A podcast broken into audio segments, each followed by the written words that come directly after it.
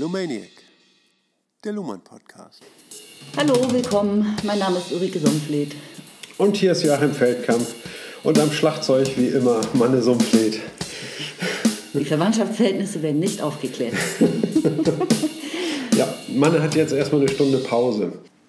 Ja, wir gehen wie immer nicht auf die Realität ein, richtig? Die ist uns zu komplex im Moment. Ja, das ist. Was würde Luhmann dazu sagen, denke ich manchmal, Corona-Krise? Hm. Weiß ich nicht. Gibt es da für Soziologen so viel? Ja, für klar, Doch, für Leute, aber nicht für so theoretische Leute wie Luhmann. Ich glaube, da gibt es, ändert sich nicht allzu viel. Vielleicht gibt es interessante empirische Beobachtungen ne, für die Soziologen. Naja, der Versuch der Weltgesellschaft, miteinander zu kommunizieren in Form von Webinaren, also Webkonferenztechnik und so, mhm. hat schon was Tragikomisches und mhm. äh, verändert auch viel. Ne? Also mhm. einen derart großen Versuch, miteinander zu reden, also Unvollversammlungen oder was auch immer, äh, Regierungspressekonferenzen, alles Mögliche und auch im privaten Leben auf Jobebene. Ja. Ist der nackte Wahnsinn, hat es so noch nicht gegeben. Ja, the medium is the message. Ne? Also. Medium ist the message. Also das weiß auch jeder, der jetzt schon mal eine Webkonferenz gemacht hat. Die erste Stunde geht immer für technische Fragen drauf. ja, das ist eine lange Zeit. Ne? Aber wenn man dann so ein bisschen eingegroovt ist, ich glaube, bei der zehnten Webkonferenz haben es die Leute dann langsam drauf und wissen, dass ihr Mikrofon am Gerät schlecht ist. Und Klar, natürlich, das groovt sich so langsam ein und wird auch bestimmt jetzt sehr rasch weiterentwickelt. Ich finde mhm. trotzdem, dass man äh, bei der Corona-Krise dann oder bei ähnlichen, nicht vergleichbare Ereignisse gibt es zwar gar nicht, aber bei äh, großen Ereignissen denke ich manchmal, was würde Luhmann dazu sagen? Schade, mhm. ich wüsste es jetzt gerne, ne, was wir ja. Situationen beurteilen würde. Auf jeden Fall steigt die Komplexität und sie steigt wirklich jedem über den Kopf zurzeit, würde ich sagen. Ja. Und Luhmann hat doch mal, äh, ich glaube, in Gesellschaft der Gesellschaft äh, gesagt, Komplexität fängt bereits da an, wo nicht mehr alle Kommunikationsteilnehmer gleichzeitig miteinander kommunizieren können. Mhm. Dieses Niveau ist ja. Also, was, wie, was nennt Luhmann so? Das ist, da beginnt Komplexität. Ach so, da beginnt Komplexität. Ja, ja, natürlich. Ja. Wieder erklärt mit Kommunikation und bezogen auf Kommunikation. Ja.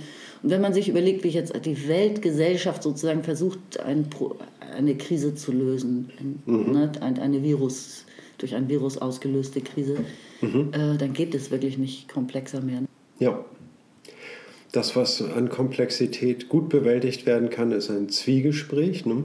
Das gibt es ja schon seit, seit Platon bzw. Sokrates, ne? dieser Dialog ne? als Form der Klärung von, ja, von Fragen. Ne? Und also die Kommunikation hat, spielt schon eine äh, alte Rolle, aber das ist dann ähm, unterbelichtet worden, würde ich sagen, durch die Logik überzeichnet worden. Ne? Plötzlich fanden alle Wissenschaftler und Philosophen, dass die Logik viel wichtiger sei als die Kommunikation und man hat diesen Strang nicht weiterverfolgt. Ne? Und, ähm, aber seit, äh, ähm, seit Sokrates ist der Dialog, sage ich mal, die Form, in der philosophische Werke vorgetragen werden müssen. Witzigerweise Oder wurde ja auch die Logik nur mit Hilfe von Kommunikation bewältigt. Ja, ja natürlich. Ne? Aber Blinder Fleck. Logik hat ihre, eben ihre eigenen Gesetze. Wir kommen heute auch noch darauf zu sprechen, wenn es um Gotthard Günther geht. Ne? Aber das können wir nur kurz anreißen. Ne? Ja, steigen wir ein? Steigen wir ein. Frisch ein. Ne? Wir sind äh, immer noch im Recht der Gesellschaft, im zweiten Kapitel, Abschnitt 6. Ja. Und sind auf Seite 79. Machen wir jetzt weiter. Und Ulrike fängt auch gleich an mit Vorlesen. Gerade die Verfeinerung der moralischen Empfindlichkeit ist darauf angewiesen, dass das moralische Urteil nicht unmittelbare Rechtsfolgen auslöst. Denn andernfalls müssten alle moralischen Meinungsverschiedenheiten im Rechtssystem selbst ausgetragen werden. Dieser Sachverhalt ist an sich seit dem 18. Jahrhundert bekannt. Er wird nur dadurch verschleiert, dass er anthropologisch formuliert wird, etwa mit Hilfe der Unterscheidung von innerem und äußerem Zwang, sodass seine gesellschaftliche Bedeutung leicht übersehen wird. Im Übrigen soll natürlich nicht bestritten werden, dass ethische und rechtliche Begründungsvorstellungen konvergieren können. Aber die praktische Bedeutung solcher Konvergenzen, wie entsprechender Argumentationen überhaupt, sollte nicht überschätzt werden. In der Masse der Gerichtsentscheidungen und erst recht in der Rechtsorientierung des täglichen Lebens spielen sie keine Rolle. Ja, die Moral hat keine bindende Geltung innerhalb des Rechtssystems. Das ist schwer zu verdauen, aber es ist ja tatsächlich so, dass das Rechtssystem anderen Prinzipien verpflichtet ist. Und zwar vor allen Dingen dem Prinzip, ähm, Gleiches gleich zu beurteilen. Und da äh, stehen tatsächlich, also in der Praxis, stehen moralische Urteile hinter diesem Prinzip zurück. Dann kann man natürlich, wenn ein Urteil ähm, entsprechend gefällt wurde und ähm, sozusagen dann für ähm, ähm Konsistenz gesorgt wurde, Ne, dann, äh, dann kann man natürlich einen, einen moralischen Diskurs anfangen darüber, ob, die, ähm, ob diese Rechtsprinzipien nicht geändert werden müssen. Ne? Und für diesen mhm. Dialog ist, ähm, ist das Rechtssystem auch offen. Nur eben in der Praxis ist es darauf angewiesen, das anzuwenden, was äh, niedergeschrieben steht, wie es gehandhabt wird, wo es Präzedenzfälle für gibt, daran sind sie gebunden. Ne? Und danach müssen sie entscheiden. Das heißt also, moralische Prinzipien stehen tatsächlich dahinter zurück. Wir haben in, im Verlag immer nice to have zu sowas gesagt. Ja. Ne, das ist schön zu haben, wenn es funktioniert, also wenn es gerade gut hinkommt, dann schnappt man sich das auch mhm. und baut das vielleicht auch noch mal so ein bisschen ein oder schmückt, sagen wir mal, schmückt und ziert. Äh, ich glaube, da unterschätzt du das. Den, in den Medien so, in den Medien. In den, in den Medien vielleicht. Ja, wird ne, das dann ja. damit eingeflochten, in einem Interview vielleicht nach einem Prozess zum Beispiel. Ja. Ne, weil es dann einfach so schön passt. Ja. Es ist Zierrat und äh, natürlich kann es... Was ist Zierrat? Moral, oder? Die moralische Be Moral als Begründung. Ja, ne? Moral ja. als Begründung, ja, ne? Genau. natürlich, weil sie dann auch traditionell wird irgendwie so ein Fall so und so beurteilt ne? und das hat dann eben auch eine moralische Begründung ne? oder einen Ursprung. Ne? Irgendwann ist es mal so entschieden worden und beibehalten worden, mhm. weil man das als äh, Gerechtigkeit empfunden hat. Ne? Aber innerhalb des Rechtssystems ne, werden moralische Diskurse durchaus ja geführt. Ne? Und ob, ob das Recht Recht ist, und ob das Recht nicht vielleicht doch Unrecht ist, ne, was gesprochen wird. Ne? Ist das Recht Recht? Ne, das ist eine Frage, die erfordert einen Beobachter zweiter, äh, zweiter Ordnung, aber da kommen wir gleich auch darauf zu sprechen, da greife ich äh, voraus. Ne? Und das heißt, die, ähm, der moralische Diskurs wird auf jeden Fall im Rechtssystem geführt, nur zu einem anderen Zeitpunkt. Mhm. Hm? Und im Zweifel steht, sage ich mal, äh, stehen die eigenen Rechtsprinzipien im Vordergrund. Ganz genau. In der letzten Folge hatten wir ja schon ziemlich viel auf, über Moral gesprochen. Mhm. Braucht man nicht weiter darauf einzugehen? Im Moment nicht, Wolltest du das nicht, damit sagen? Ja, nicht, also nicht nochmal in voller Gänze, würde ich sagen. Ja, okay. Dann lese ich weiter. Seite 79, zweiter Absatz. Nur wenn das Recht gegen die unbeständige Flut und Ebbe moralischer Kommunikation differenziert und von ihr anhand rechtseigener Geltungskriterien unterscheidbar ist, können auch die Tatsachen spezifiziert und gegen eine Gesamtbeurteilung der Person abgegrenzt werden, auf die es in Rechtszusammenhängen ankommt. Die Offenheit in Bezug auf kognitive Fragen hängt direkt von der normativen Geschlossenheit des Systems ab und sie kann nur zu größerer Differenziertheit und Spezifizität entwickelt werden, wenn die Relevanzkriterien für unterschiedliche Tatsachen im System selbst festliegen. Mhm. Ja, es ist interessant, es geht immer wieder ins System zurück. Ne? Also diese Abschnitte kreisen sehr viel immer wieder um die Frage, wie kann etwas gleichzeitig geschlossen und offen sein? Mhm. Operativ geschlossen und kognitiv offen. Ne? Also kognitiv ja. im Sinne von überhaupt schon mal erkennen können, aber eben das Wahrnehmbare auch verarbeiten können ja. zu Sinn. Ne? Und ähm, ich denke mal, diese normative Geschlossenheit ist ja zeitlich logisch die Voraussetzung dafür, dass, es ein, äh, dass das System überhaupt offen sein kann. Es wäre sonst gar kein System vorhanden, wenn es nicht norm normativ geschlossen wäre. Mhm. Weil diese Normen hat es ja aufgrund seiner eigenen Unterscheidungsfähigkeit und hohen Spezifikationen überhaupt erst erreicht. Mhm. Ne, sonst wäre es, gäbe es gar kein Rechtssystem. Wenn es nicht wirklich geschlossen wäre, mit so einem Code arbeiten würde, mhm. Und mit dieser äh, kognitiven Offenheit ähm, werden, nein, die kognitive Offenheit ist gegenüber der Umwelt natürlich vorhanden, aber im, mit den eigenen Mitteln, mit den eigenen rechtsspezifischen Unterscheidungen werden die Ereignisse verarbeitet. Mhm. Ja, ich würde sagen, dass diese ähm, normative Geschlossenheit des Systems eine den Modus operandi, sage ich mal, eines Prozesses zeigt. Ne? Und äh, das heißt also, wir haben diese Form der Geschlossenheit haben wir bei operativer Geschlossenheit und das heißt im, im normalen Systemtheorie-Kontext Autopoiesis. Ne? Das heißt also, wir haben dieses kontinuierliche Aneinander anschließen. Ne? Was heißt normative Geschlossenheit? Das heißt, dass die Erwartungen festgelegt sind, was zu erwarten ja. ist. Ne? Und was der Rechtsanwalt zu erwarten hat, was der Staatsanwalt zu erwarten hat, was der Richter zu erwarten hat, der Kläger, der Beklagte, ist alles eigentlich festgelegt. Das sind normative Erwartungen. Das genau. sind normative, wechselseitige Erwartungen, ne, die, man, die man hat. Ne? Und dann wird operiert so. Und da wird nicht abgewichen aus diesem System. Ne? Wer daraus abweicht, entspricht nicht den Erwartungen und bewegt sich damit außerhalb des Kontextes. Ne? Also wer jetzt eine moralische Diskussion vor Gericht entfesseln will, der wird gebremst. Ne? Und wird, da wird gesagt, irgendwie, ja, das ist möglich, aber dann müssen wir eine äh, ähm, das, da müsse eine Verfassungsbeschwerde oder etwas dergleichen eingelegt werden. Und das kann es nur nach diesem Prozess. Also der spielt für, für diesen Prozess jetzt überhaupt keine Rolle. Genau, es sei denn, diese Diskussion würde irgendetwas berühren, was das Rechtssystem intern tatsächlich auch berührt mhm. ne, und an den Normen, Rechtssystem internen Normen rütteln würde. Ja.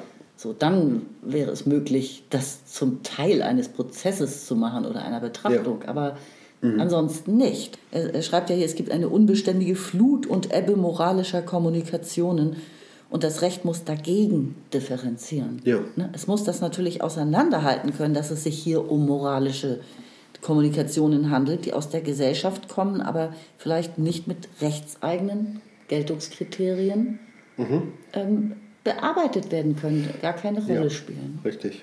Ja, und das heißt jetzt nicht, also wenn wir jetzt diesen Aspekt der Geschlossenheit haben, ne, dann heißt es irgendwie, okay, aber sind wir dann nicht total geschlossen? Nein, sind wir nicht, ne, sondern, ähm, äh, sondern das System ist auch zugleich kognitiv offen. Genau. Diese Geschlossenheit und diese Offenheit, die sind nur in diesem Wechselspiel möglich. Ja. Ne?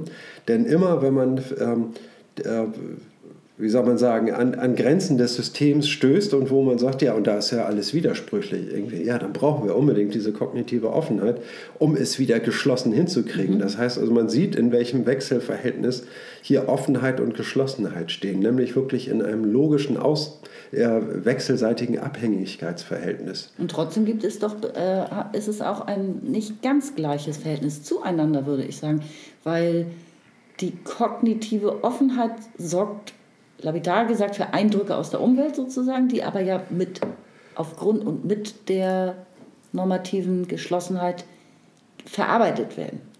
Nee, das kann man nicht umdrehen, dieses Verhältnis. Nein, die durchaus moralisch. Ähm, also da kommt wieder die Moral ins Spiel. Ne? Das heißt, die Moral hat ja, sage ich mal, den, ähm, auch die Aufgabe, ne, mit zu prüfen, ob das Rechtssystem ne, gerecht ist, ne, ob da Recht gesprochen wird oder ob da nicht Unrecht gesprochen wird. Ne, und, da, und ein moralischer Diskurs ist ja nötig, um, den, ähm, um diese Fragen zu klären. Na gut, aber ne? zu klären mit eben rechtssysteminternen Normen und äh, Semantik und, und ja. Äh, ja. Vorstellungen. Genau, und man muss eben sagen, irgendwie, dass äh, viele moralische Diskussionen sich überhaupt nicht abschließen lassen, weil es eben solch eine genau. Äh, Hyperkomplexität von Aspekten gibt, die berücksichtigt werden müssen, mit gleichem Recht, sage ich mal, Gegenteiliges behaupten ne, dass man ähm, das auf keinen Fall endgültig klären kann. Mhm. Ne? Und so ist es eben auch gut, dass die Moral keinen direkten Einfluss auf das äh, juristische Urteilen hat, ne, weil sie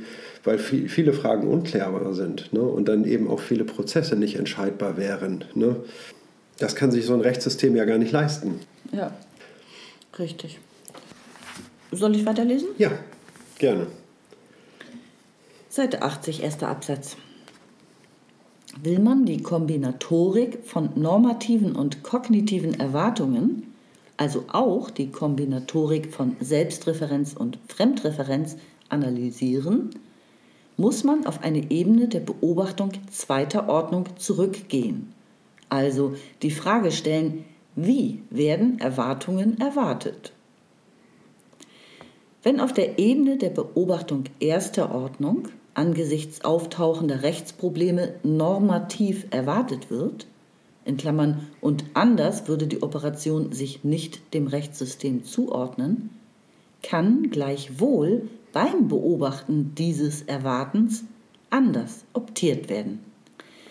Man kann normatives Erwarten normativ oder auch kognitiv erwarten, sofern nur die Beobachtungsebenen getrennt, das heißt Anlässe unterschiedlich spezifiziert werden können.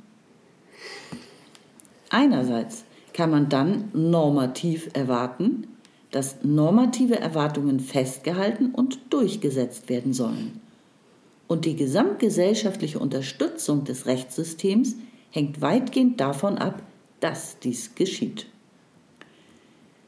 Andererseits kann man aber erwarten, dass auch normative Erwartungen lernfähig bleiben. Das heißt, in einem kognitiven Kontext, zum Beispiel im Blick auf eingetretene Folgen der Rechtsanwendung, geändert werden können, wenn nicht sogar, gesehen von einer dritten Ebene der Beobachtung aus, geändert werden sollten. Ich lese diesen Satz jetzt noch einmal ohne Klammern. Andererseits kann man aber erwarten, dass auch normative Erwartungen lernfähig bleiben. Das heißt, in einem kognitiven Kontext geändert werden können, wenn nicht sogar geändert werden sollten. Wie alle Funktionssysteme der modernen Gesellschaft gewinnt auch das Rechtssystem erst auf einer Ebene der Beobachtung zweiter Ordnung adäquate Komplexität. Aber das ändert nichts daran, dass die basale operative Ebene der autopoetischen Reproduktion sich im Modus normativen Erwartens schließt. Mhm. Ende eines nicht ganz einfachen Absatzes mit ja. sehr langen Schachtelsätzen. Also die Kombinatorik von normativen und kognitiven Erwartungen, ne? das haben wir eben schon, ähm, denke ich, ganz gut ja. angeschnitten. Ne? Was normative ähm, Erwartungen sind und äh, was kognitive Erwartungen sind. Normatives Erwarten ist ja schon ein Erwarten eines Erwartens, könnte man sagen. Und äh, kognitive Erwartungen sind in gewisser Weise eine, ähm, ja, etwas, das heißt also, dass eben äh, eine Erkenntnis durchaus eine Rolle spielen kann in so einem Prozess. Ne? Und zum Beispiel, wenn es darum geht, irgendwie welche, wenn man ganz unterschiedliche Möglichkeiten hat, einen Fall aufzurollen, ne? welches von dargelegten Möglichkeiten die beste wäre. Ne? Und das, ähm, man könnte sozusagen irgendwie eine, einen bestimmten Argumentationsstrang der Staatsanwaltschaft durchkreuzen, indem man diese Geschichte ganz anders erzählt, irgendwie mit anderen Präzedenzfällen und mit einer anderen Akzentuierung der Sachlage. Ähm, mhm. anfängt zu beurteilen. In solchen Momenten ist, ähm, ist die Kognition, sage ich mal, gefragt. Oder auch wenn wenn ein, ein bestimmtes Urteil eine bestimmte Folge gehabt hat, die überhaupt nicht gewollt gewesen ist, sondern eigentlich eher dem äh, Richterspruch widerspricht. Ne?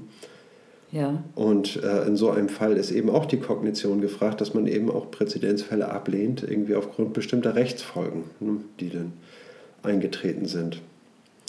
Er fragte jetzt am Anfang, äh, ja. man soll das Verhältnis analysieren. Mhm. Und um es zu analysieren, die, also die Kombinatorik ja. dieser beiden Erwartungsmöglichkeiten, mhm. ähm, um das zu analysieren, muss man auf die Ebene der Beobachtung zweiter Ordnung zurückgehen. Mhm. Also die Frage stellen, wie werden Erwartungen denn erwartet? Ne? Eben in zwei Formen, wie er ja. hier auseinanderhält. Mm, ich versuche nochmal in den Text so direkt zurückzugehen, so Satz für Satz. Mhm. Also auf der Ebene der Beobachtung erster Ordnung wird erwartet. Dann mhm. gibt es ja die Möglichkeit, dass es einen Beobachter dieser Erwartungen gibt. Das hast du eigentlich eben auch in anderen Worten gesagt. Ne? Der kann mhm. anders optieren mhm. und dadurch sozusagen einen Change einleiten bei, bei der Erwartung ja. der Beobachtung. Jetzt wird es schwierig. Man kann normatives Erwarten normativ oder auch kognitiv erwarten. Also ähm, Kognitives Erwarten heißt, äh, dass man umschaltet auf die Ebene, äh, zweite Ebene der Beobachtung. Ne? Das heißt also, wenn man kognitiv erwarten, normalerweise bei normativem Erwarten, ne, wenn es irgendwie ein Standardprozess ist ne, und ähm, alle genau das Erwartete tun und das äh, Ganze zu einem völlig erwartbaren Ergebnis ausgeht, dann ähm, ist, sage ich mal, äh, die Kognition überhaupt nicht gefragt. Die Kognition ist gefragt, wenn es heikel wird, wenn es kritisch wird, ne, dann wird, wenn etwas innerhalb der normativen Erwartungen äh, nicht, den, äh, nicht den Erwartungen entspricht. Ne? Okay. Und äh, dann, ist die, äh, dann ist die Kognition gefragt. Und das ist, ähm, kann nur auf einer Ebene äh, zweiter Ordnung stattfinden. Das heißt also, dass wir unser normatives Erwarten beobachten müssen. Und äh, das müssen wir, um, um es ändern zu können, in andere normative Erwartungen überführen zu können. Ne? Und ähm, mhm. dazu braucht es so, sage ich mal, die Meta-Ebene des Beobachters zweiter ja. Ordnung. Ne? Wie werden Erwartungen erwartet? Ne? Damit schalten wir jetzt Eingang ähm, höher und ähm, und dann äh, kommt sogar zum Schluss, spricht er sogar noch von einer dritten Ebene der Beobachtung. Natürlich gibt es nicht nur den Beobachter, Beobachter erster und zweiter Ordnung, nein, es gibt auch den Beobachter dritter und vierter Ordnung. Ne? Das heißt also, man kann das eigentlich ähm, beliebig transzendieren. So, ne? Und ähm, in der Philosophie wird oft davon Gebrauch gemacht, irgendwie zum Beispiel, wenn es um einen Begriff des Paradigmenwechsels geht. Ne? Das heißt also, auf der Ebene der Erkenntnis benutzen wir immer noch bestimmte Erkenntnisparadigmen, ne? die ähm, andere ebenso gewohnt sind und man erwarten kann, dass, dass diese Paradigmen verstanden werden. Aber wenn wir jetzt ein, auf der Ebene der Kognition einen Paradigmenwechsel haben, dann brauchen wir einen Beobachter dritter Ordnung, vielleicht sogar einen der vierten ja, Ordnung. Sonst ne? würde man den Paradigmenwechsel ja gar nicht feststellen. Ja, also in der Wissenschaftstheorie sind solche Reflexionen äh, völlig üblich. Ne? Also ist ja ein Teil der Philosophie oder die Philosophie ist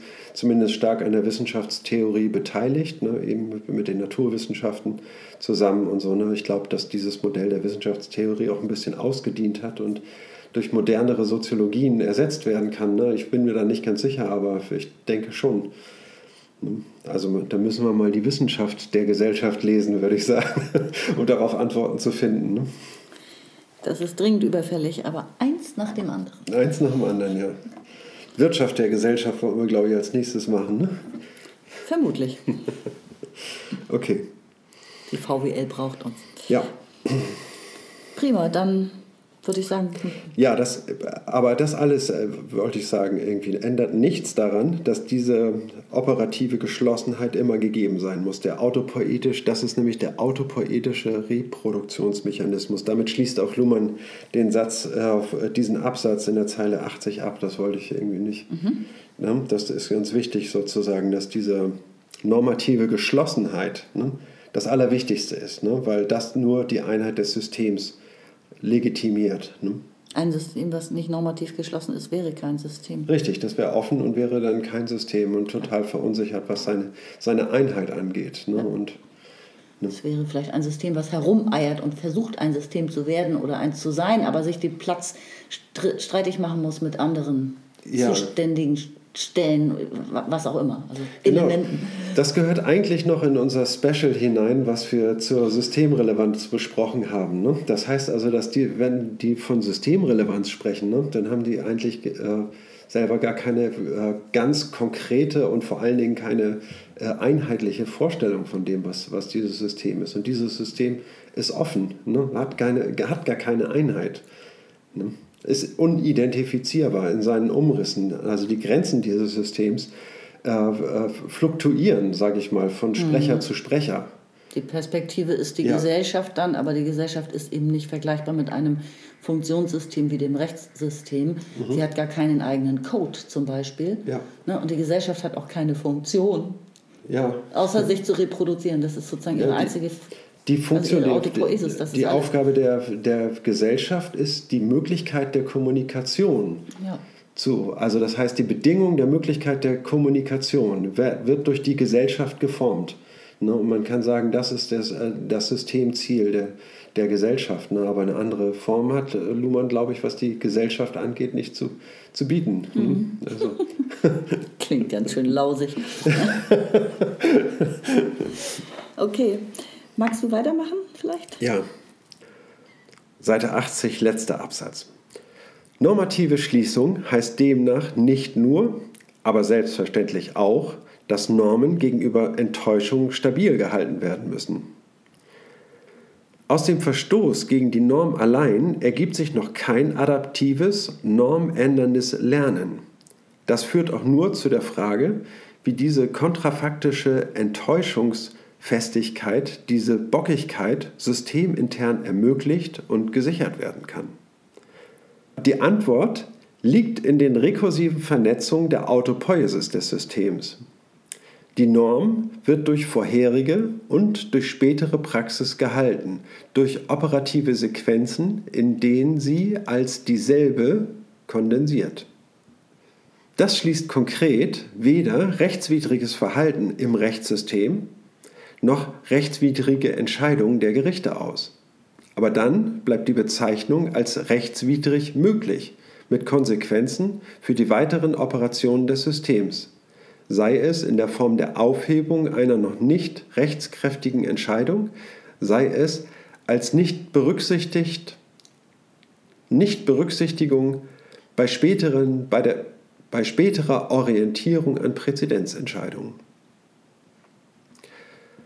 Die normative Geschlossenheit ist mithin der Kontext laufender Selbstbeobachtung des Systems im Schema rechtsmäßig, rechtswidrig. Auch Lernen, auch Änderung von Normen bleibt möglich, sei es intern induziert durch nicht mehr akzeptable Rechtsfolgen, sei es extern induziert durch Veränderung in der gesellschaftlichen Einschätzung des Sinnes spezifischer Normen. Aber das System sieht sich nicht vor der Aufgabe, einen Wissenszusammenhang herzustellen und sich auch kognitiv zu schließen, wohl eine wohl aber einen Normzusammenhang. Eine Öffnung für Kognition steht immer unter der autopoietischen Bedingung der Einarbeitung des Einzelfalles oder auch der geänderten Norm in die laufende und weiterlaufende Entscheidungspraxis des Systems. Ein Willkürakt, der lediglich auf einen Machtspruch des politischen Systems reagiert, wäre im System als Rechtsbruch erkennbar auch wenn das mangels Deckung durch Macht ohne Folgen bleibt. Also in diesem wirklich echt langen Absatz, der letzten Endes so ein bisschen hinüberleitet zu dem Thema Willkür, Machtmissbrauch, geht es am Anfang um die rekursiven Vernetzungen der Autopoiesis des Systems. Das mhm. heißt, mit deren, mit deren Hilfe wird die Norm in der Praxis gehalten sozusagen. Ja. Durch operative Sequenzen, die sich an operative Sequenzen anschließen. Ja, das beinhaltet ja, ja das Wort Sequenzen. Das ist eine Kette sozusagen von ja. Operationen. Und dadurch wird die Norm ähm, praktiziert oder eben mhm. auch sogar verändert. Ja? Das heißt Richtig. nicht, dass sie immer gleich bleibt. Die Norm In der Kommunikation, ne? eine Kommunikation für irgendwie alles im Rahmen der, wenn alles im Rahmen der Erwartungen verläuft, dann können diese Kommunikation reibungslos aneinander anschließen und im Nu ist der Prozess abgearbeitet, könnte man sagen. Ne? Und ähm, das ist äh, die Autopoiesis des Rechtssystems, ne? so aneinander anzuschließen und die äh, Fälle nacheinander sorgfältig durchzuarbeiten, alles innerhalb der Erwartungen. Ne? Aber dass es so läuft, ist ja nur etwas, was man beobachten kann. Aber das heißt eben nicht, dass es perfekt läuft und dass es nicht auch Störanfälligkeiten gibt oder dass es Ereignisse in der Umwelt gibt, die, Natürlich. Ne, die eben äh, auch das Rechtssystem hinnehmen muss. Ja. Äh, durch politische Macht, Machtmissbrauch, Willkürakte. Mhm. Ne? Also darauf läuft es jetzt so ein bisschen hinaus. Äh, Im Folgenden geht es ja mehr um solche Beispiele. Mhm. Ähm, das hatten wir eigentlich auch schon beschrieben, sozusagen. Ne? Also es kann, sage ich mal, Verstöße gegen Normen geben ne? und dann und äh, dann ist die Frage, okay, wie geht das System damit um? Ne? Ja. Und wie sichert es sich gegen solche Störungen ab? Ganz genau. Übrigens ist hier, glaube ich, der einzige Tippfehler im gesamten Buch bei dem Wort Präzedenzentscheidungen. Ach so. Lieber okay. Surkamp Verlag, da steht Präzendenz. Oh. Und das ist wirklich, wirklich eine Ausnahme, dass man in den Büchern mal einen Fehler findet. Ich staune wirklich über dein, dein Auge. Also ich schmuggel da, ich seh, lese mir die ersten drei Buchstaben an und dann gucke ich mir so den Schwanz des, äh, des Wortes an und dann glaube ich, es erfasst zu haben. So, ne? Also ich würde niemals einen fehlenden oder überzähligen Buchstaben in einem so langen Wort wie Präzedenzentscheidung finden. Vor lauter Freude habe ich den Neonmarker eingesetzt. Hurra, ich habe einen Tippfehler gefunden. Okay. Das kommt fast nie vor. Ja, kleiner Gag am Rande. Was steckt hier noch drin in diesem Absatz? Also ich denke, dass die, ähm, wie werden diese Normen gehalten? Ne? Es sind, also was sind eigentlich Normen? Ne? Das, und Normen sind eigentlich immer ähm, Versatzstücke von, sag ich mal, von Prozessen, die man quasi bildhaft äh, vor Augen hat und ähm, die ähm, als eine Abfolge, sag ich mal, eine, äh, gebündelt eine Erwartung darstellen, ne, wie Dinge äh, verlaufen sollten. Ne, und da, das heißt also, es, es, gibt eine bestimmte Struktur, die da erwartet wird. In dieser Form bieten sie sich, äh, bieten sich, sage ich mal, Normen, Erwartungen mhm. irgendwie ne, der Kommunikation an. Ne? So, das heißt natürlich irgendwie, dass auch ähm, andere Prozesse versuchen, daran anzuschließen, an, an den, und, aber das widerspricht den Erwartungen, sage ich mal, anderer Kommunikanten, ne, die äh, ein, ähm, eine Mitteilung, sage ich mal, entgegennehmen und sie interpretieren und feststellen, irgendwie, ups, das haut irgendwie raus. Ne? Und dann ähm, da äh, zeigt sich, sage ich mal, eine, äh, eine enttäuschte Erwartung. Ne? So, und wie löst man jetzt dieses Problem? Das wird durch Rekursion. Ne, wird das ähm, genau, gelöst. Das, das und heißt, durch Lernen, ne, rekursive Vernetzungen und ja. Lernen eben. Auch die Lernfähigkeit wird hier nochmal genau.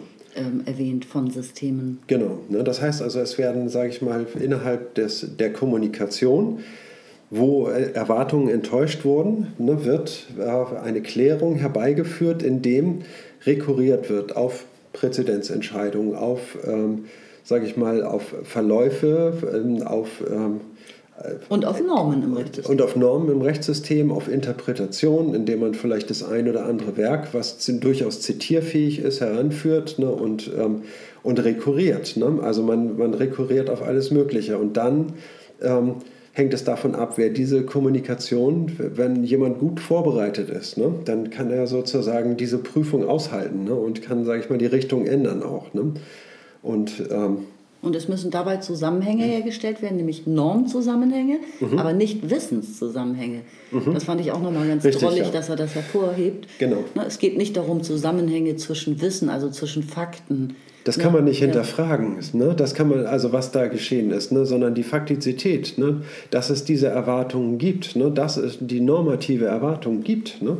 Das ist das Entscheidende. Ne? Das braucht man nicht zu hinterfragen, sondern das steht im Raum und lässt sich durch eine kognitive Hinterfragung auch nicht äh, weglöschen. Mhm. Ne? Und also das mag völlig unsinnig sein in einem wissenschaftlichen Sinne, dennoch ist das normative Erwarten an dieser Stelle wichtiger. Definitiv. Ja. Also insbesondere im Rechtssystem. Mhm. Ich weiß gar nicht, ob man das doch von der Politik kann man es auch sagen, von der Wirtschaft kann man es auch sagen, von, von der Wissenschaft auch. Doch, mhm. normative Erwartungen spielen wahrscheinlich in allen Funktionssystemen gigantische Rollen. Ja überall. Genau. Sehen wir ja gerade jetzt beim Breakdown, Lockdown, mhm. die normative Erwartung, dass die Wirtschaft wirtschaftet, wurde gerade enttäuscht, würde Luhmann vielleicht sagen. ja. ja. Ja, das ist auch interessant, ne? wie klar sich auch an dieser Stelle, sage ich mal, die äh, Rechtswissenschaft von der Rechtspraxis äh, zum Beispiel ab unterscheiden lässt, äh, ne? wo da die Ansätze der unterschiedlichen Systeme sind ne? und und ihre Wissensansprüche. Ne? Wenn es denn im wissenschaftlichen Sinne, sage ich mal, um das Symbol der Wahrheit geht, ne? nur um eine symbolische Wahrheit geht, ne? aber es heißt irgendwie eine Einheitlichkeit auch im Wissenszusammenhängen, ne? sind wir klar in einer wissenschaftlichen Fragestellung. Ne? Und äh, und hier sind die Systemgrenzen zwischen Rechtssystem und Wissenschaftssystem ganz deutlich, finde ich. Ne? Ja. Äh, du lieferst ein witziges Stichwort, weil auf Seite 85 geht es eigentlich genau um dieses Thema. Ein Herr Holmes hat ja den Rechtsrealismus eingeleitet. Dann wollen, warten wir ab, bis, bis Herr Holmes dran ist, ja? Dann, oder? Na gut. Also ja? ich fand es witzig, dass er sagt, die Aufgabe der Rechtswissenschaft sei ja. es, tatsächlichen Entscheidungen der Gerichte erfolgreich vorherzusagen.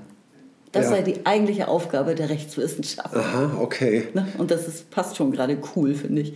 Das finde ich überhaupt nicht. Ja. Also er hat eine, eine Ära der, äh, des Rechtsrealismus eingeleitet. Und was macht er mit dem moralischen Diskurs? Falsche Frage. so weit bin ich jetzt noch nicht. Das finde ich sehr interessant. Also das finde ich auch sehr kurz gegriffen ne? von, dem, äh, von Herrn Holmes irgendwie. Ne? Aber ähm. wir kennen ihn ja eigentlich kaum. Ne? brauchen wir auch nicht zu beantworten, da brauchen wir uns nicht zu schämen. Wir sind keine Rechtswissenschaftler und können ganz klar benennen, wo die Grenzen unseres Wissens sind. Das sollten wir sogar tun, damit nicht ja, Rechtswissenschaftler sich meinetwegen in ihrer Doktorarbeit auf uns berufen. Das wird einfach nicht passieren. Hoffentlich nicht, also jedenfalls nicht ohne unsere Aussagen zu prüfen. Da kommen wir später noch drauf. Jetzt kommen wir in Richtung, was bedeutet ein Willkürakt? Ja, ja? genau, für, das wollte ich auch nochmal ansprechen. Äh, für, für, für das System. Und er sagt er lediglich auf, einem, auf einen Machtspruch, also Machtspruch ist in Anführungszeichen, auf einen, einen Machtspruch des politischen Systems reagiert. Und dann sagt er, das ähm, wäre im System dann als Rechtsbruch erkennbar. Ja, ein Willkürakt. Ja, ne? natürlich. Ein Willkürakt, der rechtswidrig ist ne? und ähm, naja, aber eben durch Macht, durch politische Macht ne? oder einfach durch ähm, Gewalt, durch Gewalt. Mit, mit, Gewalt irgendwie durchgesetzt wird. Ne? Und, das, äh, und von dem Rechtssystem verlangt, dass das äh, juristisch legitimiert wird, ne? damit eben der ähm, Ne? Mhm. Das ist ein Willkürakt, der als, als ein Bruch in der, in der äh, Rechtskommunikation klar erkennbar ist. Ne? Das heißt also, nur diese Tatsache, ne? das heißt also, solch eine gepflegte Rechtskultur macht im Nachhinein Rechtsbrüche sichtbar. Ne? Absolut. Also das wird jetzt ein sehr interessanter nächster Absatz, finde ich. Da geht er ja auch auf das Recht im Nationalsozialismus kurz ein, zum ja. Beispiel. Ne? Also ähm, das ist wirklich immer die Frage, inwieweit, inwieweit das Recht überhaupt ausgehebelt wird oder ob es nicht nur um, um, umperformt wird. Oder Ausgehebelt wird es, wird es nicht, ne? wenn genau. man wirklich die... Ähm, wir sagen, was leistet die Rechtskommunikation? Ne? Sie leistet irgendwie eine gewisse Transparenz in ihrer ganzen Prozessualität und auch eine Konsistenz, wenn es darum geht, irgendwie, okay, wir können immer nachvollziehen, jede Kommunikation können wir nachvollziehen, ob da irgendwelche Rechtsbrüche erkennbar sind, Verfahrensfehler oder ähm, und dergleichen. Ne? Wir können die ganze Kommunikation wieder aufrollen und können am Ende feststellen, aha, okay, hier gibt es einen Rechtsbruch. Ne? Und da hat ein, ein Richter ganz falsch und blödsinnig nach falschen Fakten äh, geurteilt. Ne? Und äh, das ist deutlich erkennbar. Ne? Kann ein solches Rechtssystem gebrochen werden? Ja, kann es. Es kann äh, sich ein Herrscher willkürlich durchsetzen, aber das Rechtssystem ist insofern konsistent, als das das, was zu der Zeit nicht verhindert werden konnte, äh, immer sichtbar bleibt und quasi mit in die Geschichtsbücher eingeht. Mhm. Ne? Und, auf die, und später sozusagen auch behandelbar ist. Ne? Wenn dann 20 Jahre später rauskommt, irgendwie, ja, da haben sie das und das gemacht, irgendwie, das war rechtswidrig. Das ist ja der Witz, wenn du eine Klage einreichst und verlierst. Ja. Dass das Ganze trotzdem dokumentiert ist genau. und man sich später wieder darauf beziehen kann. Ja. In Diese Revision Dokumentationspflicht sozusagen äh, ist durchaus ein Vorteil für die Gesellschaft. Kann ja, auch ausgenutzt und benutzt werden. Ja, ne? na klar. Ne, das ist ein, ein Verfahren, was nach Bedarf getriggert werden kann und womit man jahrelang eine Justiz beschäftigen kann, bis zur Verjährung des Falls. Ne? Das ist, glaube ich, ähm, und also, dass man damit für eine Überlastung der Gerichte sorgt. Hm? Das ist, ähm, wird durchaus benutzt, das ist ganz richtig. Hm? Na prima, dann sind wir doch jetzt auf dem Weg zum, zu Unrechtssystemen oder wir schauen uns das an, ob es überhaupt wirklich sich um Unrechtssysteme handelt. Dann mal los, dann auf Seite 81 bist du. Ein Rechtssystem, das häufig und in breit streuenden Sachbereichen solchen Eingriffen ausgesetzt ist, und wer würde bestreiten wollen, dass dies vorkommt, operiert im Zustand der Korruption. Es erkennt anhand seiner Normen, dass es politischem Druck nicht standhalten kann. Es hält an Attrappen der Rechtlichkeit fest. Es verzichtet auch nicht auf Normen schlechthin. Aber es mediatisiert den Code Recht-Unrecht durch eine vorgeordnete Unterscheidung, durch einen Reaktionswert könnte man im Anschluss an Gotthard Günther sagen, der die opportunistische Anpassung an durchsetzungsfähige Eliten erlaubt. Es kommt dann in dafür ausgesuchten Fällen zu einer Vorprüfung in der Frage, ob Recht angewandt werden soll oder nicht. Dabei können Grenzlagen erreicht werden, in denen das Rechtssystem nur noch okkasionell und unzusammenhängend als sich an sich selbst orientierendes System fungiert und in der Realität innen wie außen als bloßes Machtinstrument erfahren wird. Wo diese Grenzen liegen, ist schwer abstrakt auszumachen, da Vertrauen bzw. Misstrauen als generalisierende Mechanismen im Spiel sind. Im Extremfall kann nicht mehr von autopoetischer Schließung, ja nicht einmal mehr von kognitivem Lernen in Bezug auf Normen die Rede sein. Mhm. Der Systembruch. Der Systembruch, finde ja. ich schweinespannend. Ja, das glaube ich dir.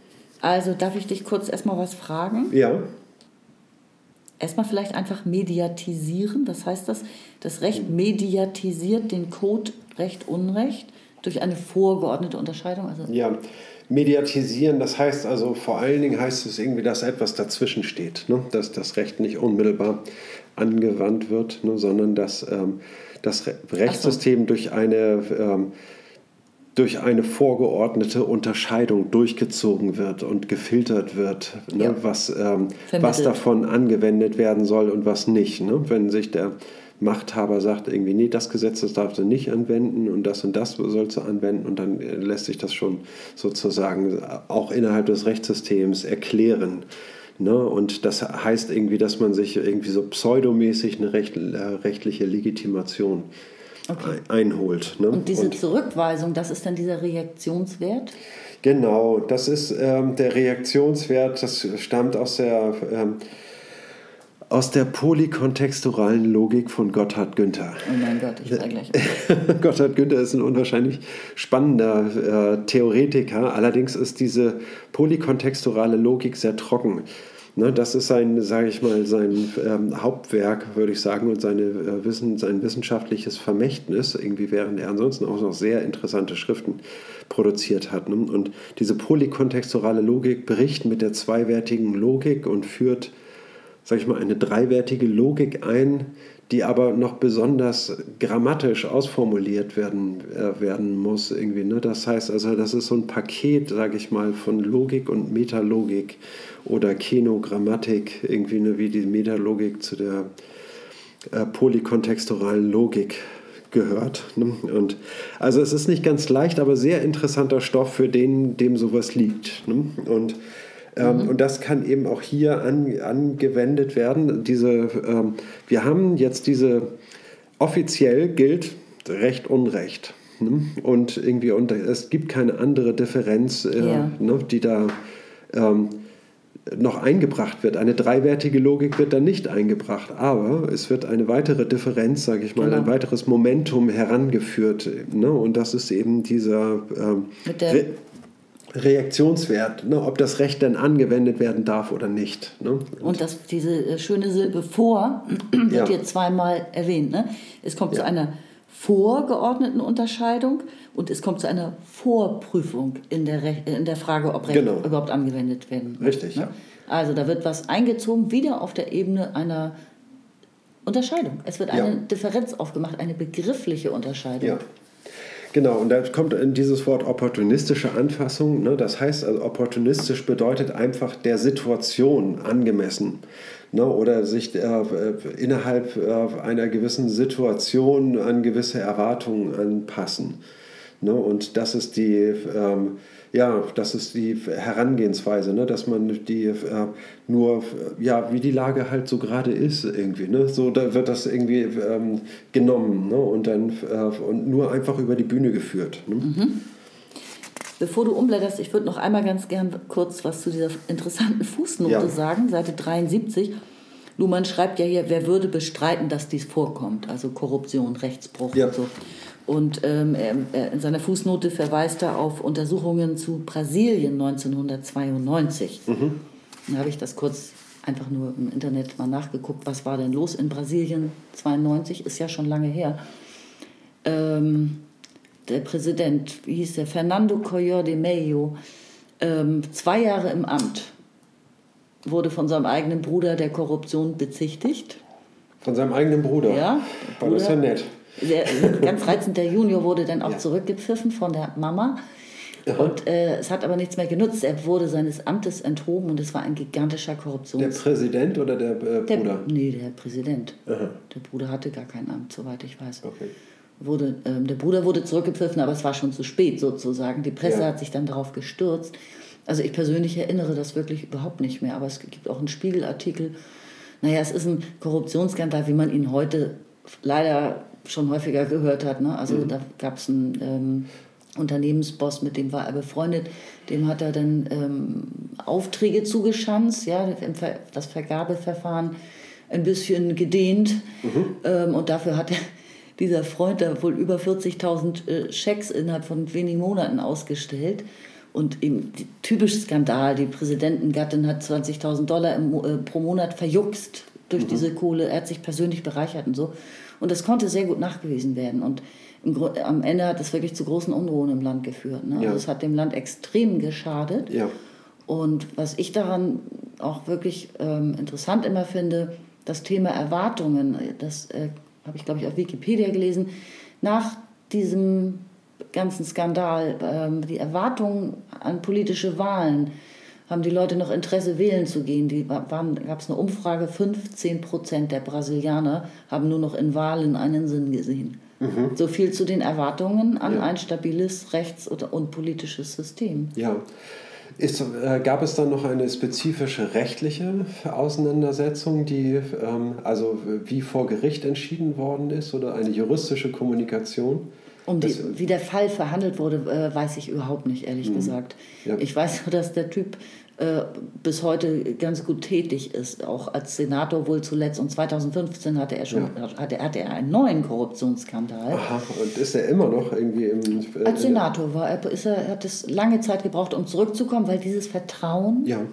Die Erwartungen, dass es einen Rechtsstaat gibt und so weiter, mhm. das, dem, dem, diesen Erwartungen hat er so dermaßen geschadet, ja dass er lange gebraucht hat, um, um wieder größer zu werden. Ja, Genau, ne? also man sieht wirklich, da, dass da ein Schaden am System entsteht ne? und, ein, ähm, und der ist nicht zu vernachlässigen. Ne? Das heißt also, es entstehen politischen, politische Unruhen, die alles Weitere dann ebenfalls noch ins Wanken bringen. Ne?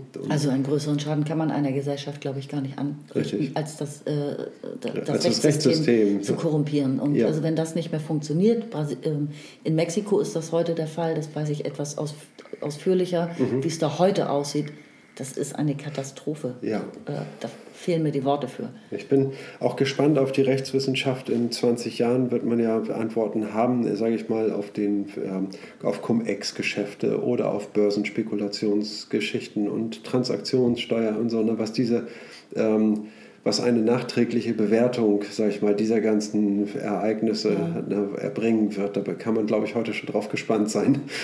Das stimmt, aber es ist im Vergleich zu dem, was in solchen Staaten abgeht, und ich sage das ungern, noch harmlos. Ja, ja, ja. Ich weiß, also weil das jetzt, ja. Ne? Also weil dieses Ausmaß ist dagegen noch ganz klein, mhm. ja, was Cum-Ex ja, oder so betrifft. Jo. Also Brasilien 92, Vorprüfungen werden eingeschoben, Vorfragen, Vordifferenzen. Ja, genau. Ne? Das heißt also, das wird jetzt vor diese Differenz Recht, Unrecht, also in diese äh, als Filter, sage ich mal, davor geschoben. Ne? Und, ähm, ein, ein, und dann kommt es nur noch, das Rechtssystem findet nur noch okkasionell, heißt das, ne? Ja. situationsgebunden. Ne? Und äh, dieses Rechtssystem, was sich an sich selbst orientiert, mhm. ne, ist damit natürlich gemeint. Ne? Das heißt, ein Rechtssystem, was sozusagen ähm, selbstreflexiv ist und, ähm, und ständig darauf reflektiert, wie es am besten Recht sprechen kann. Ne? Und äh, dass sich in diesem, ähm, sage ich mal, inneren hermeneutischen Zirkel ja. befindet. Ne? Und Das ist der, ähm, von diesem System ist die Rede und das findet nur noch okkasionell, also gelegentlich Anwendung. Mhm.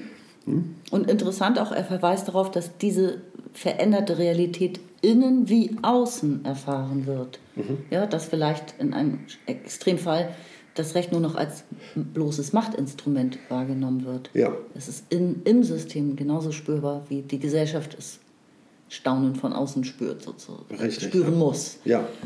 Und trotzdem kann das Rechtssystem diesen, diesen Schein aufrechterhalten, ne? indem es eben durch politische, ähm, äh, durch die Politik gedeckt wird. Ne? Und ähm, sage ich mal, da eine große Einigkeit äh, darüber herrscht, dass über bestimmte Themen nicht äh, geredet wird, ne? zum Beispiel. Genau. Und im Extremfall, das ist ja hier jetzt der letzte Satz, ein, in diesem letzten Absatz ist es ja eine Andeutung von Systemversagen. Er sagt, im mhm. Extremfall mhm. kann nicht mehr von autopoetischer Schließung Richtig. die Rede sein. Und nicht einmal, mal von, nicht einmal mehr von kognitivem Lernen in Bezug auf Normen. Ja. Also das ist noch nicht ganz Systemversagen, aber ganz kurz davor, oder? Genau. Ne? Und was heißt Systemversagen hier? Ne? Was ist, wenn die Operat, wenn der Prozess abbricht? Ne? Wenn die Funktion nicht mehr ausgeübt, wahrgenommen werden kann. Ja. Was passiert dann? Ist das System dann tot? Ja, es kommt auf die Perspektive an. Aus systemtheoretischer Sicht ist es vorübergehend es ist stillgelegt. Also stillgelegt, genau. Aus soziologischer Sicht, glaube ich, kann man nicht sagen, dass ein System wie das Rechtssystem kann nicht tot sein.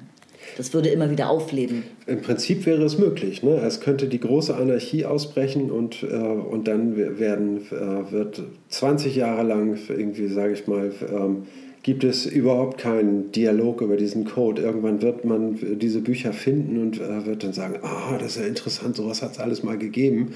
Ne? Und dann, also im Prinzip ist es möglich, dass ein System wie das Rechtssystem stirbt. Ne? Es lassen sich Szenarien entwickeln. Inwiefern das jetzt äh, empirisch, äh, sage ich mal, verifizierbar ist, weiß ich nicht. Ne? Aber nach der Theorie ne, können, äh, können Systeme tatsächlich äh, getilgt werden. Aber genau, es Theorie, gibt, ja. Sie haben ja diese ganzen Bücher produziert und es gibt diese ganzen äh, Präzedenzfälle. Es gibt irgendwie Archive, wo äh, dieses ganze Wissen gespeichert wird. Ne?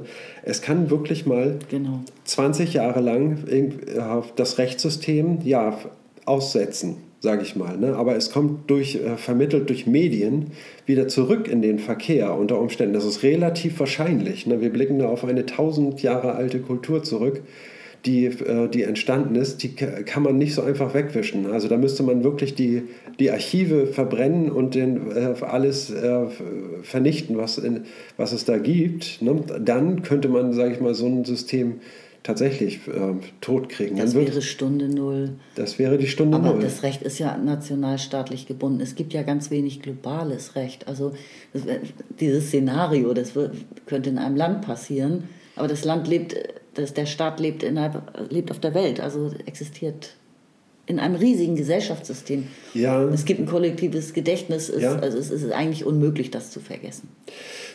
Naja, also ich sag mal, theoretisch ist es möglich. Theoretisch. Theoretisch ist es möglich. Ne? Und dann kann man dieses theoretische Szenario, muss man auch mal durchspielen, um zu wissen, was, mhm. was dazugehört. Ne? Und damit ein, ein System nicht stirbt, sondern nur aussetzt. Ne? Und um dann irgendwann wieder daran anzuschließen, vielleicht ganz anders als, äh, äh, als zuvor. Ne? Vielleicht besser, vielleicht schlechter. Ne? Das ist überhaupt nicht ausgemacht. Ne? Na gut, du alter Philosoph, du denkst wieder in, in Lichtjahren, in äh, ganz, also du stellst dir kurz mehrere, äh, weiß ich nicht, Eiszeiten werden wir wohl nicht haben, aber Du denkst jetzt in Jahrmillionen oder solchen Vorstellungen? Nee, gar nicht. Ich denke wirklich in Jahr, Jahrzehnten, Jahrhunderten, würde ich sagen. Also in solchen Zeitrahmen. Ne?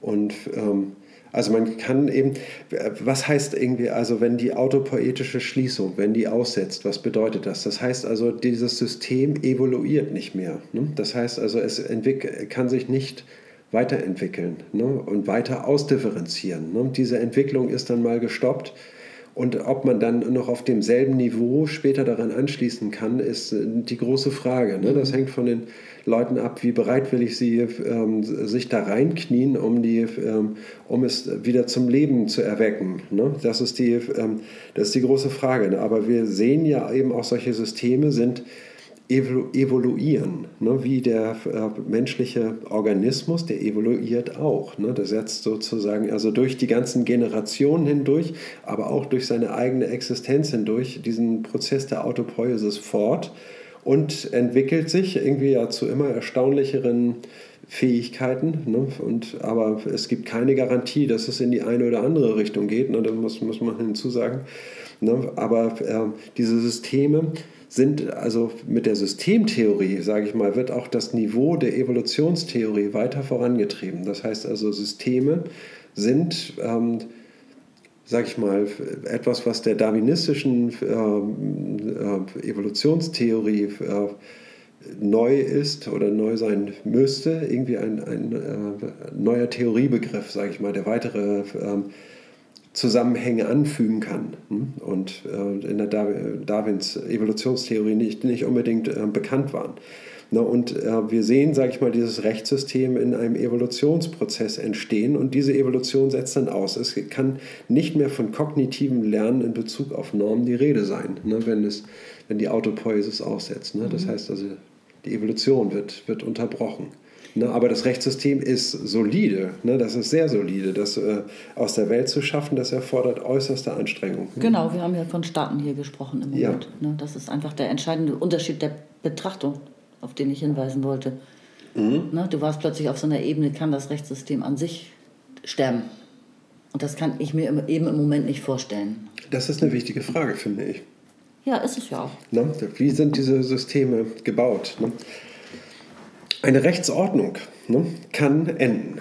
Ne? Und die entstehen und, und vergehen. Ne? Wie das römische Recht, sage ich mal, ist eine Rechtsordnung, irgendwie, die hatte eine Zeit lang ihre Gültigkeit und ist dann irgendwann, sage ich mal, ähm, nicht mehr gültig gewesen. Rechtssysteme können nicht sterben. Mhm. Ne? Die sind, äh, doch, sie können sterben, sage ich mal, aber sie, äh, weil man, ähm, aber für das Rechtssystem ist es durchaus ähm, wahrscheinlich, ne, dass es eben, ähm, noch tausend Jahre weiter existiert. Das ist irgendwie eine, eine hohe Wahrscheinlichkeit, dass dem so ist. Sie ändern dann eventuell ihre Form oder aber eher nicht ihren Code. Also ihre Funktion an sich werden sie nicht ändern. Ja. Sie ändern vielleicht auch ihren, ihren Code, ne? aber das muss dann irgendwie. Das will ich nicht hoffen. dann will ich nicht mehr dabei sein. Okay, das waren nochmal spannende Gedanken. Ähm, magst du vielleicht jetzt weitermachen? Ja, ich lese ähm, weiter auf Seite 82, Zeile 10. Selbst in Extremfällen oder in Fällen, die wir in unserer Rechtskultur als solche betrachten, macht sich ein Normalbestand an Angewiesenheit auf normale Rechtspflege bemerkbar. Die Nationalsozialisten hatten bei allen politisch markanten Sprüchen von der Einheit von Staat und Recht und der gemeinsamen Ausrichtung am Führerprinzip den Paragraph 1 des Gerichtsverfassungsgesetzes, der die Unabhängigkeit der Gerichte garantiert, nicht aufgehoben.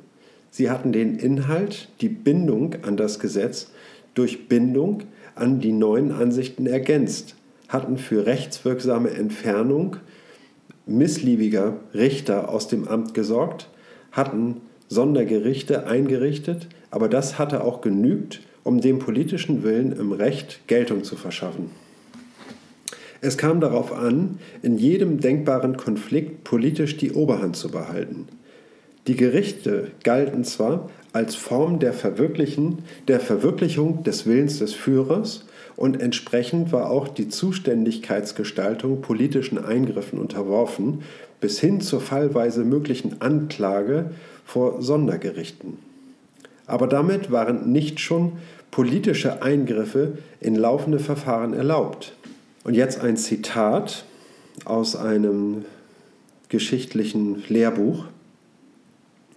Zitat Beginn. Es gibt begriffliche und wesensmäßig keine Rechtsprechung ohne unabhängigen Richter. Jedes Ansehen des Gerichts, jedes Vertrauen des Volkes zum Richter und zum Recht wird zerstört, wenn die Unabhängigkeit von Gerichten beseitigt oder angetastet wird. Zitat Ende. Heißt es in einem früheren Lehrbuch der Zeit. Entschuldigung, führenden. es konnte ja auch nicht darum gehen, das Recht in seiner Funktionsfähigkeit auszuschalten. Und selbst wenn wir meinen, damals habe keine unabhängige Rechtspflege bestanden, die damalige Auffassung war eine andere. Sie war von einem Orientierungswechsel im Rechtssystem ausgegangen und von der Möglichkeit eines autopoetischen Vollzugs dieser Änderung. Autopoiesis ist kein politisches und auch kein ethisches Kriterium der Akzeptabilität von Recht. Ja, der nackte Wahnsinn finde ich total interessant. Genau. Aus unserer Perspektive ähm, gab es kein Recht mehr. Im Nationalsozialismus. Im Nationalsozialismus. Ähm, und das heißt aber nicht, dass es nicht aus damaliger Perspektive durchaus Recht gab, wie dieses führende Lehrbuch ja nochmal betont. Wir haben dies gemacht. Wir haben diese, den politischen Willen ins Rechtssystem reingepresst. Wie ist das vonstatten gegangen? Sie haben ähm, nicht das Recht, also sie äh, verweist ja hier auf Paragraph 1 Gerichtsverfassungsgesetz, das mhm. wurde nicht angetastet. Sie haben den politischen Willen im Recht Geltung verschafft. Den Führerwillen, ja. Ja, aber, und das ist, finde ich eben interessant, aber damit waren nicht schon politische Eingriffe in laufende Erfahrung, Erfahren, Verfahren, Verfahren, verdammt, Verfahren erlaubt. Also, es wurde sozusagen im Vorwege so viel rumgeändert, mhm. dass das Recht seine, ähm, seine Verfahrensweisen dem politischen Willen anpassen musste, aber die Verfahren selbst wurden rechtsmäßig ordentlich durchgezogen nach ja. ihrer Auffassung. Genau, also sie wurden ähm, diese Bindung des, des Rechts oder die Selbstverpflichtung irgendwie des mhm. Rechts zur Unabhängigkeit ne, ist beibehalten worden. Dieser Paragraph ist nicht außer Kraft gesetzt worden. Ne, und äh, weil die Nationalsozialisten glauben, dass äh, ihr politischer Wille innerhalb eines Rechtssystems umsetzbar ist. Ein naiver Glaube, ne, der dann glaubt, ähm, sage ich mal, ähm, alles Unrecht recht, äh, juristisch legitimieren zu können, was natürlich gar nicht funktioniert. Ne? Aber alles dennoch, Unrecht ja auch nicht, sondern Sie haben sich ja was ausgesucht, was Sie für Unrecht erklären. Sie haben ja nicht alles Unrecht für Recht erklärt. Nicht pauschal, das ist ja nicht pauschal geschehen. Naja, wie sind Sie vorgegangen irgendwie? Ne? Sie haben Menschen entwürdigt, Sie haben, ähm, Sie haben gestohlen, Sie haben gemordet, Sie haben alles Mögliche gemacht und ähm, glaubten, irgendwie daran, dass es juristisch legitimierbar sei, weil es ja das, wie soll man sagen, den politischen ähm, Furcht, äh, Erwartungen oder ja, entsprach, Wünschen, Zielen. Ja, ich also, meine, jetzt die Verbrechen der Nationalsozialisten damit jetzt in Zusammenhang zu bringen, war wahrscheinlich jetzt nicht das, das Richtige, die richtige Interpretation. Irgendwie, ne, äh, frage ich. Naja, aber automatisch denkt man ja an die Verbrechen und ihre, ja. also an die Schnellgerichte und so weiter. An, an, natürlich war das Recht ausgehebelt. Mhm. Also ich meine, er sagt hier, sie waren von einem, Orient, die damaligen Richter oder Juristen waren von einem Orientierungswechsel im Rechtssystem ausgegangen. Ja und davon, dass das Rechtssystem diese Änderungen der, diese Änderung der Normvorstellungen ja. autopoetisch dann vollziehen würde. Sie sind, von, sie sind davon ausgegangen, dass das jetzt Recht ist. Mhm. Ja, und dass es, dass das Rechtssystem gefällig offen zu sein hat, irgendwie, ne? Ähm, Dinge wie äh, zum Beispiel, dass, dass ähm, ich weiß nicht, ob äh, den Juden das jemals äh, explizit aberkannt worden, dass, ähm, dass sie zum Beispiel nicht mehr klagen können, dass sie äh, vor Gericht Klage einreichen können. Das wäre ja, sage ich mal, ein ähm, signifikanter Rechtsbruch, in dem dieses Recht ent, äh, bestimmten Menschen entzogen wird. Ne? Sehr interessant. Sehr interessant. Ich bin mir sicher, dass es so war, aber ich weiß es nicht wirklich. Ja, ne? es muss so ich meine, um, um solche, äh, darum geht es eigentlich, ne? wann, die, äh, wann das Rechtssystem ganz offensichtlich Unrecht gesprochen hat ne? und dann den ähm, und ja, aus historischer Perspektive, also äh, aus heutiger Sicht, sage ich mal, in historischer Perspektive auf den Nationalsozialismus, ist es ganz klar, dass das Rechtssystem ausgesetzt wurde ne? und ging gar nicht anders. Ne? Aber damals gab es die Auffassung irgendwie, ne, dass das Rechtssystem seine Kontinuität beibehalten hat. Ne? Das ist eine, die Perspektive ja, der Nationalsozialisten natürlich. Ne? Man hat alle Vorbedingungen, Bedingungen, da ist wieder die Silbe vor, so geändert. Mhm dass es möglich war, immer wenn es politisch passte, ja. äh, Unrecht für Recht zu erklären oder auch einfach ohne Anspruch auf Prozesse Menschen zu ermorden zum Beispiel. Ja. Das hat man gemacht, aber man konnte nicht in laufende Verfahren eingreifen. Weil man hat genug geändert, damit mhm. es so prozess prozessiert werden genau. konnte. Ja. Aber es war nicht so, dass jetzt sozusagen die Tür aufgerissen wurde zum Gerichtssaal und äh, ein, ein, ein, ne, ein Mitglied der NSDAP einfach sagen konnte, der wird jetzt doch verurteilt. Der Richter anders, habe dieses ne? und jenes ja. Urteil zu sprechen. So, ja. Das ist nicht passiert, sondern man hat die Richter, sage ich mal, die einem ähm, gesonnen waren, ähm, die hat man äh, weiter beschäftigt und, äh, und die anderen hat man rausgeworfen und dergleichen äh, getan. Ne? Auf, die, äh, auf diese Art und Weise hat man sich Einfluss verschafft. Ne? Und den Anschein gewahrt eben auch. Ne? Genau. Das ist ja auch das Wichtige Richtig, immer, dass diese Attrappe aufrechterhalten wird. Das hatte er, ja. er auf der Seite vorher, glaube ich, schon gesagt. Mhm. Ne? Das ist, es wird so simuliert. Mhm.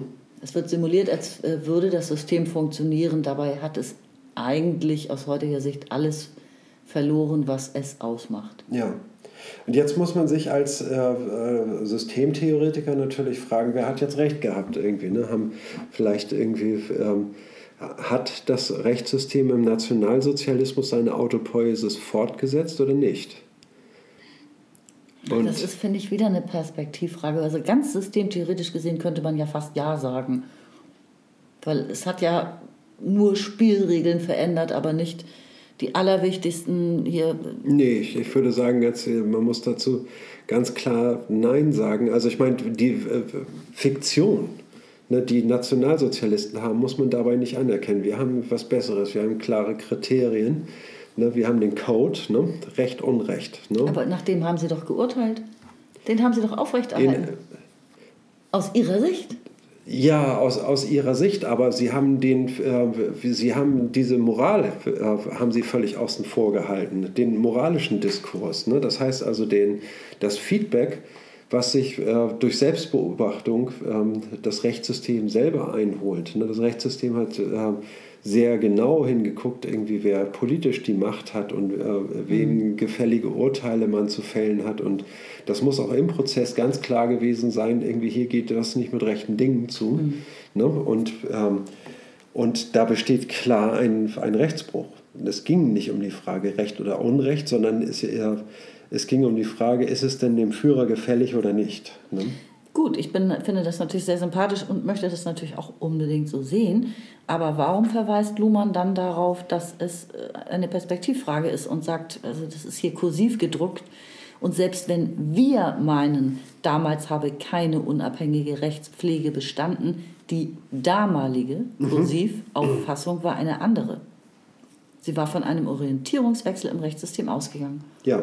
Also ist es auch von dir ja ähm, historisch nachträglich eine Beurteilung, dass, die Auto, äh, dass das Rechtssystem. Ja, sicherlich. Ähm, genau, das ist aus heutiger Perspektive. Ne, aber ähm, ja, ist, die Frage stellt sich, ne? Irgendwie, wer äh, hat jetzt die Autopoiesis des Rechtssystems im Nationalsozialismus stattgefunden, ja oder nein? Ne? Auf jeden Fall ist mit der, äh, mit der Moral äh, ganz und gar gebrochen worden. Insofern sind ähm, sage ich mal, die Lernprozesse, die das äh, System dadurch laufen hat, in großen, zu großen Stücken, sage ich mal, in Frage zu stellen. Ne? Das ist nicht anschlussfähig. Nach dem Nationalsozialismus sind diese, mit diesen äh, Rechtsnormen sofort wieder Schluss gewesen. Ne? Und sie sind alle, dieser Strang der Evolution ist abgeschnitten worden. Alle Urteile sind nicht ähm, als Präzedenzfälle vor Gericht verwendbar. Allesamt nicht. Ne? Denn das ist. Äh, Gut, dass du das auch nochmal erwähnst, ja, interessant. Ne? Mhm. Definitiv. Und, sind damit auch der Rekursion äh, entnommen. Und ja, das ist dann ja eine starke, wenn sich da Evolution fortgesetzt hat, dann eine stark irritierte, auf jeden Fall nicht am Code orientierte, ne, sondern äh, an einem willkürlich gebeugten äh, äh Interpretation des ja. Codes, sodass seine ursprünglichen Werte keine ähm, äh, wie soll man sagen, nicht diese ideale ähm, ähm, und klare Interpretation erfahren. Ne? Es gibt hier auch noch eine ganz kleine äh, nette Fußnote dazu, die das, finde ich, auch gut auseinanderhält. Ähm, Seite 83, da sagt er, zu lernen wäre, dass es auf politische Wachsamkeit ankommt mhm. und nicht auf rechtstheoretische Wachsamkeit. Ja, genau. Das erläutert das gut, finde ich, ne? ja. was da stattgefunden hat und wie man es auch beurteilen kann. Ja. Diese Bemerkung zielt auf die verbreiteten Bemühungen, ethische, ethisch-politische Ablehnung dieses Regimes durch Konkurrenten, nee, durch Korrekturen der Rechtstheorie zum Ausdruck zu bringen. Zu lehren wäre hier, dass es auf politische Wachsamkeit ankommt und nicht auf rechtstheoretische Wachsamkeit, richtig. Nun gut, irgendwie, ich glaube, das war es jetzt auch irgendwie zu dem Thema ähm, ähm, Recht im Nationalsozialismus, oder? Naja, da, es gibt kein drastischeres Beispiel für uns Deutsche zumindest, äh, ja. was, den, was die vollkommene Korruption und äh, den Verfall in ein Unrechtssystem, äh, wie man das illustrieren könnte, ja. was das bedeutet. Genau, damit muss man sich wirklich doch intensiv auseinandersetzen. Ich denke auch mal, dass es ein Stück, Stück weit Immunisierung gegen Gefahren des Nationalsozialismus, ne, wenn man wenn man an dieser Stelle nochmal weitergräbt und sagt, irgendwie, ja, welche Rechtsbeugungen sind da eigentlich vonstatten gegangen und wie ist dieser Prozess verlaufen? Wie hat die Politik Einfluss über das Rechtssystem gewonnen? Und, und, da gibt es ja sicherlich auch sehr, sehr viele Untersuchungen zu, ja, zu dem ja. Thema. Sicherlich gibt es da eine ganze Menge zu. Die Stabi steht voll mit Büchern. Bestimmt auch zu diesem Thema. Davon gehe ich wirklich schwer aus. Mhm. Sag mal, wollen wir vielleicht an dieser Stelle ein Strichlein machen? Das können wir gut machen. Dann geht es interessant beim nächsten Mal weiter. Ne? Jetzt interpretiert ja. er seine eigenen Analysen noch mal ein bisschen. Ja. Oh oh, da, sind, da kommen noch so einige Seiten hinterher, bis es dann endlich heißt Abschnitt 7. Ne? Dann, aber ähm, kein Stress irgendwie, wir haben die Zeit. Genau, wir haben jetzt die Zeit, weil, wie ja jeder weiß, in der Corona-Krise ja. steht alles ziemlich still und ein alter, schöner Spruch, von dem ich sehr gerne mal wüsste, von wem er ist, kam mir wieder in den Sinn. Warum darf sich die Parkuhr drehen und ich muss auf der Stelle stehen? Oh. Und es ist äh, unbekannter Verfasser. und ich finde, es passt super zu dieser äh, Hypernervosität und Hyperkomplexität. Alles ist überhaupt hyper im Moment. Ja. Ähm, die Ungeduld und die Erwartungen der Gesellschaft sind schwer durcheinander gekommen. Und man kann diese Zeit gut nutzen, mhm. vielleicht sich ein bisschen mit Luhmanns beschäftigen. Ja. An dieser Stelle vielleicht auch noch ein kleiner Gruß an Groningen und natürlich halten wir durch. das war ein Insider. Vielen Dank für die lieben Grüße aus, aus Groningen und äh, ja, wir produzieren fröhlich weiter. Nächste Woche ist Urlaub, vielleicht gibt es da noch eine Folge. Mal schauen. Mal schauen. Bis zum nächsten Mal. Ciao. Tschüss.